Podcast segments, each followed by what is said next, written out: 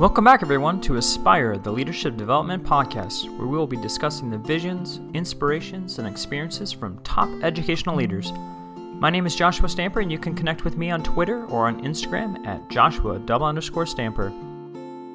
Nathan, thank you so much for being on the podcast. Hey, Joshua, it is great to finally be on your show. I know we've been talking for a while about me being on your show. So uh, it's great to finally uh, make it happen. Yeah, I'm so excited, Nathan. And former listeners, you probably don't realize this, but Nathan was actually on my 20 list of people to have on the podcast when I first started the Aspire podcast. And Nathan, I don't even think I told you that. I didn't know that. Yeah, me and Nathan connected on Twitter trying to just build my PLN and I didn't know many people and found Lead Up Chat. And Yeah. Nathan started that up with Jeff Veal and they just did a wonderful job of building future leaders. And Nathan has always been so kind with his words and promoting any blog, any podcast, anything like that. And I, I just value you so much as far as what you do for education in, in general.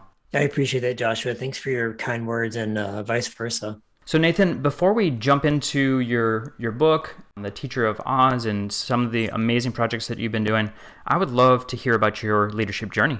Yeah, so I, you know, I didn't always want to be an educator. I actually started off wanting to be a meteorologist. I wanted to be a weatherman. I, I grew up in Arkansas, in the right in the middle of Tornado Alley, and so as a kid, I, you know, rural Arkansas, there wasn't a lot to do. Uh, there was a Walmart, which is always fun to go to, but besides that, it was watching the Weather Channel. So I thought I wanted to be a weatherman.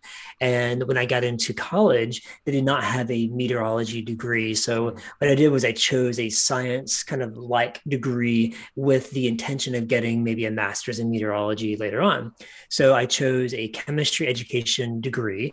And as I got into that degree, it turns out that I uh, really enjoyed the whole pedagogical process. I, enjoyed learning. I, knew that I, I've, I've always been a lifelong learner. I, I knew that about myself, but um, to be able to help others learn, I think that was I finally realized when I was in college. And I think tied to this leadership question, uh, my leadership journey, my first experiences that I, I, felt like I served in that capacity was as a lab, a teaching assistant. And, you know, I was a 19 year old and, and the professor asked me to be a, lab TA. And uh, I'm like, what does a lab TA do? And like, you know, you, you get the lab set up, you can help your, your peers. And, um, and so that's what I did. And, and uh, I had four different labs that I was a TA for. And it was a lot of fun, but I, I had the um, experience for the first time of helping my fellow peers you know, with lab experiments and, and chemistry. And um, it was a lot of fun. So I knew from that point that this was something I wanted to pursue. And so I, I jumped into teaching. I was a high school science teacher. I started off in Houston, Texas just I, I loved the, the, the content sciences. I've always been a science geek and, nerd, so of course like the concepts are fun. But um, I also like to inspire students and get them excited about learning as well. So I think early on, I didn't necessarily see myself serving in a leadership capacity. I think I was just so enjoying the process of being a teacher. But as the the years progressed and I started working with colleagues and peers, uh, I really felt that I had a knack for being able to relate to people. I've, I enjoyed the aspects of collaboration. I enjoyed helping people, supporting people, and so those I believe are the the tenets of good leadership is supporting others and helping to illuminate others' work and, and the amazing things that they're doing. And so I knew probably like my second or third year of teaching that I wanted to go into leadership and be a principal. And it took a, a few more years later. Um, I had a, a, stint at NASA, which was really cool. And I got to do some leadership, I had a leadership role there. I was an education supervisor there. And so again, a young leader in my mid 20s trying to, to figure things out, but it always came from a place of uh, supporting others, listening to others, helping to illuminate um, their strengths and helping them to be their best selves and being able to do what I could to support them. That was always my um, stance as a mm-hmm. leader. And whenever I received my first opportunity to jump into an official leadership role in a school district as a, a vice principal in Clarksville, Tennessee, it was uh, such an exciting journey because we were a school that was doing doing STEM. It was a, the first year we were doing STEM, and no one really understood STEM back then. We we knew it was like a big national initiative, but we really didn't understand like what it i think i had a picture in my mind of what it looked like sure. but then it was uh, as a leader you're you ask yourself okay this picture in my mind how does it match up with the picture in the teachers minds and how can we all uh, come together and decide like you know come together with common commitments about what does STEM look like? How do we know when we're successful? And so forth. So that was a, um, a really hard journey of, of hard work uh, to really get to a place where we understood i think the impact we were making and then being able to start forming examples like, oh, this is how we collaborate together, and oh, this is what a, a meaningful uh, project or challenge looks like. Um, so I think anything meaningful is going to be hard. Yeah, so that's that's kind of how my leadership journey started, and and um, here I am today, and being uh, an author and um, a consultant, and also um, a chief education officer at WeVideo. I find myself in that same place uh, that I was when I first started jumped in, into my career. Um, is how can I help others, support others, eliminate their strengths to um, make a, a, the biggest impact possible in education uh, and helping students learn and grow. Yeah. Well, I love your journey, Nathan, because it's got so many uh, different pieces. Your experience with NASA, your STEM, your Google certified, all that kind of stuff that you bring to the table. I love that you you know have that passion for science too. So let's talk about that journey from going from Houston, Texas as a teacher to then now Tennessee as an assistant principal. What is mm-hmm. it, what was the the struggle there, if there was, as a young leader. I know for myself, I had plenty of stumbles I had, you know, in my first year. What were some things that you had to overcome as a new leader? So I think all of us it's natural as human beings that we have insecurities that we bring with us wherever we go. This natural part of, of being human. Some of us are, are um, have developed some some good routines where we can kind of battle those insecurities and be able to be transparent with those. I think that was probably where I was my my very first kind of official principal role was I'm young. I haven't taught all of these subjects. I haven't taught this specific grade and this subject. You know, what if mm. someone doesn't respect me because I haven't been exactly in their shoes? And so I think people can pick up on that. They understand, they can see whenever you're maybe not your most confident self. I think that was a big learning opportunity for me. And the way that I overcame that i think was being a, in a place of transparency and and sharing here is my journey. Here is what um, here's kind of my work. And i think my work speaks for itself. Um, no i may not have uh, been teaching for years and years this subject in this class but um, i do have experience with working with others supporting others um, instructional curricular leadership. And um, so i think whenever i was able to be completely myself and, and kind of drop any kind of insecurity about you know how, how, young i was then i felt that i was able to really strengthen my own leadership skills in the process. Uh, but that was that was probably the biggest challenges to overcome. After you were an administrator you then were an elementary curriculum and instruction director. So what did that position entail? And then what was kind of the transition to that position also yeah, so um, that was really an amazing opportunity. I was in a large district in uh, Nashville, Metro Nashville schools, and working with all the elementary schools. It, it was an interesting time because the, uh, t- the state of Tennessee was a first to top state, which meant it was going to receive federal funding, and we had to change pretty much uh, everything in the school wow. system. We, our, our standards changed. We adopted Common Core state standards, which meant we had to have a new assessment. So we were trying to figure out are we going to be a PARCC state? Are we going to develop our own assessments? Uh, all the scope and sequences had to change, curriculum had to change. And so all that happened at once. And so um, my role was to lead the effort with instructional coaches to determine what are the next steps how do we design scope and sequences that best meet teachers needs. So it's working in in district office is such it's obviously you have to display leadership but it's one maybe of, of a different sort because you are working mainly with adults and with coaches and with other uh, central office staff. And so leadership is still involved. When you're at a school level, you have leadership on a couple of, you have leadership with your staff and your faculty, but you also have to model positive decision making for your students. And so you're, you are also being a leader for your students as well. So that's aspect can carry on to district office. And that's i think a key is to whenever you are at central office to remember those what what students need most and not lose sight of where we need to be going with instruction making sure it's as student centered as possible and uh, keep that at the forefront. And i think if that's the priority then we'll make sure everything else is aligned so now you're in a completely different position. You're not with the school district. Yeah. You're with WeVideo. So was hmm? that a hard decision to go to a company versus actually being in a school or within a district? Uh, one really uh, cool thing about my world is that I still feel very connected with schools because I am still in a consultative or supportive role with schools. So, mm-hmm. um, like for WeVideo, for example, I still yesterday I did two professional developments with uh, with two different schools, and so and we looked at creativity and leveling up our instructional uh, skills and uh, our, our, instructional priorities, and so working with teachers directly, um, and then of course with me uh, writing and, and working with schools and consulting working with coaches. Those are all ways that i can still stay connected to schools. And so it's a hard decision. I think every educator whenever they jump into the world of consulting or they jump out of a school mm-hmm.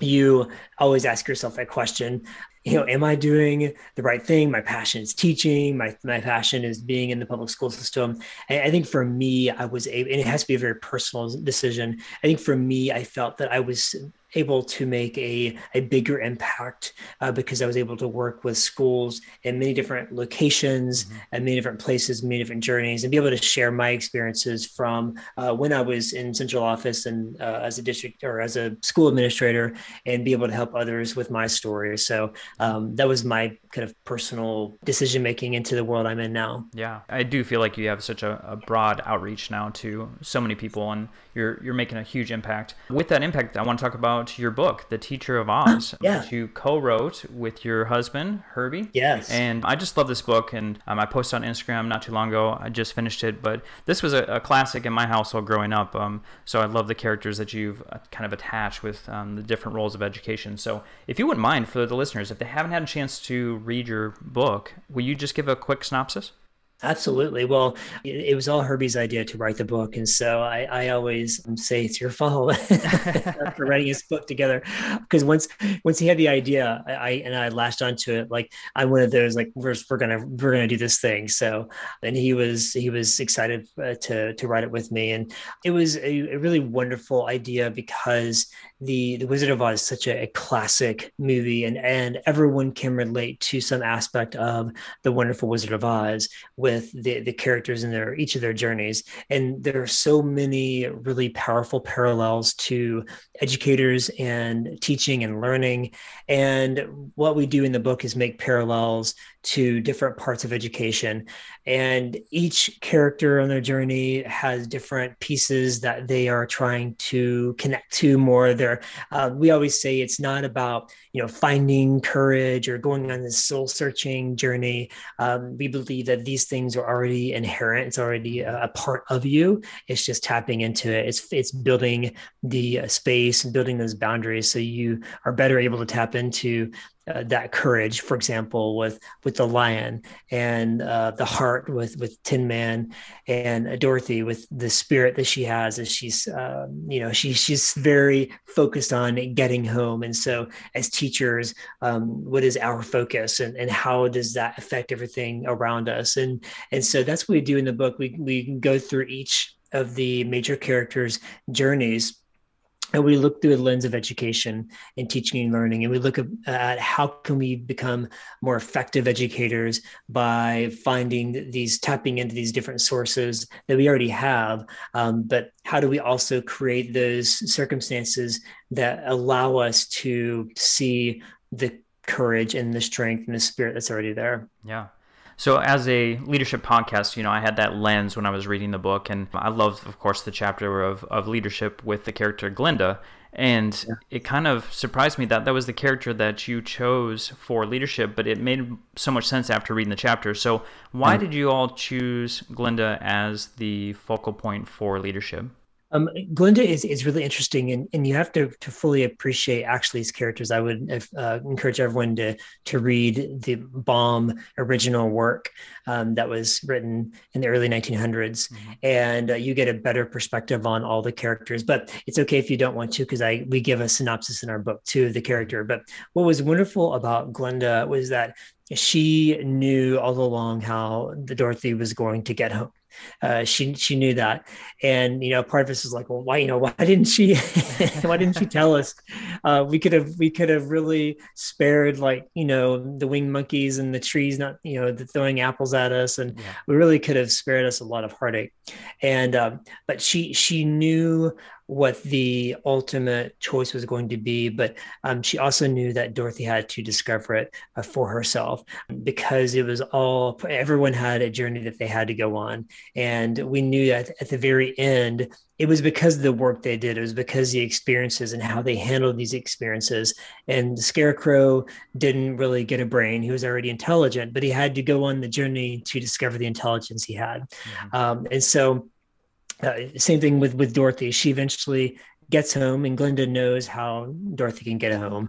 Um, but Dorothy had to go through the experiences in Oz to um, see the true value of home because originally um, she wanted to, leave home. She didn't have that appreciation for home, but she realized that um, th- there was so there was so much value in in home and what that meant for her. Uh, but she had to discover it by going on this journey. Yeah. So that's well, that's why Glinda is such a, a, great leader. Is uh, she provided support, she she provided help, she you know helped them along the way, but also allowed them to go through the challenge and solve problems together.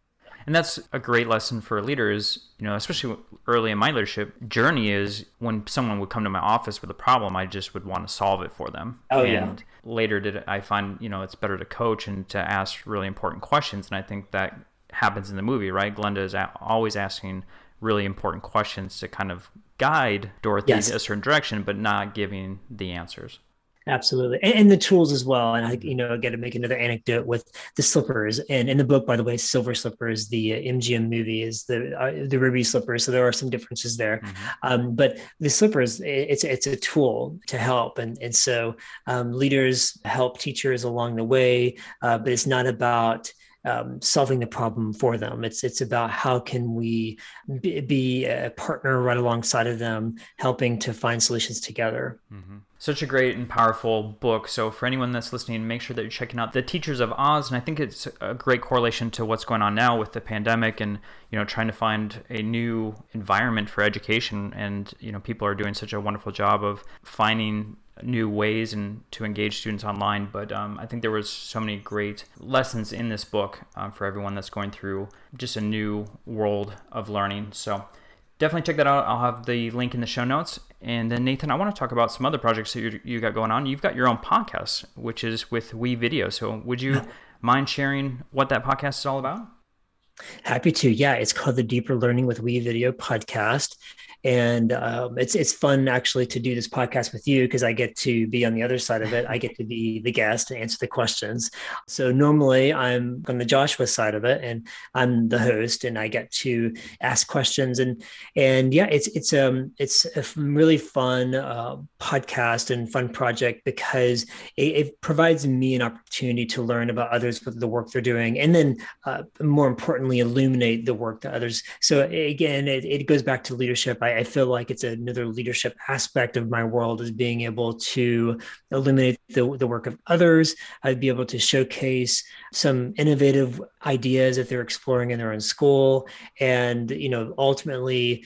Um, you know the vision for for WeVideo's to help students create give them a tool and a platform to be their uh, the most creative selves and make impact with their voice and so uh, i like to find educators who have a very similar vision, educators who are problem solvers and inquirers and innovators and, and, and doing wonderful things in the field. And I like to learn from those educators. That's definitely something that happens on this podcast all the time. I, I always say it's kind of selfish. I learn just as much as my listeners at having these conversations. So I totally understand that. And I love amplifying wonderful voices like yourself, Nathan. And Thank I want to talk about some of your other projects too. You have multiple books out. So if there's one other book that you could highlight to help aspiring leaders, what would that be? Yeah, actually, probably my, my very first book that I wrote called Everyday Instructional Coaching. And it's, it is very specific for coaches but I education leaders and teachers also benefit from the book because as leaders, we all have coaching conversations. We all have to learn the dispositions of um, how to better support teachers. And so I write about these daily drivers that coaches embody so they can help make a, the biggest difference and impact on the work of, of teaching and uh, learning. Mm-hmm. So, yeah, I would say everyday instructional coaching definitely kind of resonates with that, that message of support and um, helping to make a bigger impact in our schools. Yeah, and teachers are going through quite a bit right now. So, how can our leaders that are listening help support their teachers right now? I think being completely um, available, listening. I, I, know that may sound a bit cliche, but you know we can have all the the tools and strategies in, in the world, but if um, a teacher doesn't feel like they're being heard, if they don't feel like they're able to kind of express all of the things that they're going through or feeling, then there's no tool or strategy that's going to make a bit of difference. And so mm-hmm. that really is our, our primary focus. Social emotional learning is being talked about a lot, and it should be because we need to focus on the well-being of our teachers and students. And so I've seen some some great work around this with providing spaces for teachers to share what's stressing them out. How, how can how can they be better supported? And I've seen really successful leaders make those spaces for listening. I would also say, say too, um, being able to uh, have boundaries in this world that we live in. We have so many virtual online uh, meetings and classes, and it's easy just to roll into the next thing. And you know, you look at your your clock, and it's nine or ten at night, or you have to get up really early. It's really important so that we bring our best selves uh, to those spaces, that we have boundaries where we read or we take a walk or enjoy a hobby. Um, those are really important for us to have our own self care regimen and whatever works for you. Uh, not everyone's self care regimen is going to, to look in, uh, the same, mm-hmm. uh, but that's really important. And um, if we are able to hold on to you know, commit to uh, self care, then I think we can better support others and our students, especially during this this trying time. This podcast is a proud member of the Teach Better Podcast Network. Better today, better tomorrow, and the podcast to get you there. You can find out more at teachbetter.com slash podcasts. Now let's get back to the episode. Nathan, I want to ask this because I, I love asking this to all of my guests is for our aspiring leaders that are listening, if they are to do one thing tomorrow or next week, what would you advise them to do to help their leadership journey? Yeah, I, I would say probably based on my last answer, just listen be quiet.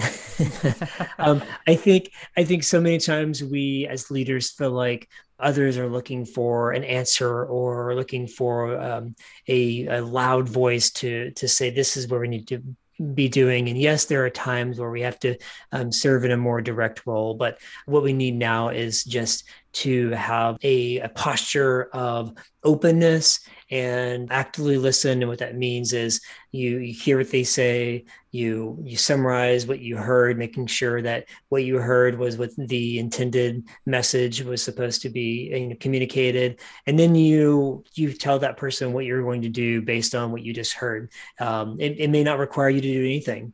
Uh, it may require some think time, uh, but you let them know that um, you've heard them and you're truly going to act or take it to heart. And that goes a long way with teachers uh, when they feel that you actually have heard them and you you will change your mind maybe or you are going to do something as a result of them sharing. Yeah, communication is the number one tool I think any aspiring leader needs to to hone in on because it's in every aspect, you know, students, teachers, parents, it's in everything. Yeah. For our listeners, if they want to connect with you on social media, how can they do that? Yeah, they can find me on Twitter. My handle is Dr. Langraad, and that's spelled D R L A N G R A A D. Uh, and then drlangraad.com. I, I try to keep that same handle consistent. So Instagram, all you know, all the places. So if you just type in that Dr. Langraad, you should be able to find me. Wonderful. Make sure you're connecting with Nathan. He is a wealth of information. Nathan, like I said, it's been a long time that I've been, you know, hoping to get you on the podcast, and I am so happy to talk with you today, and I just appreciate you so much. Hey, Joshua, it's been uh, an honor to also follow your journey, and uh, great to be on your show. Thanks for having me.